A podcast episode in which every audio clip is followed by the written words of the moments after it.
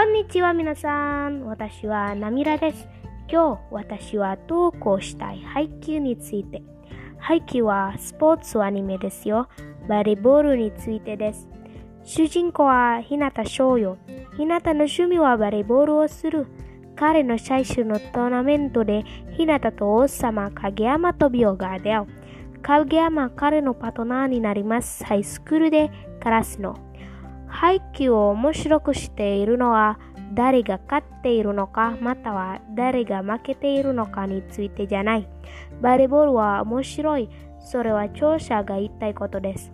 チームの友情配球でも面白いです。彼らは互いに助け合う。もっとも困難な時期に。結局のところ、配球は見るべき面白いアニメです。私は配球一番アニメ好きです。皆さんはどうですか？どんなアニメが好きですか？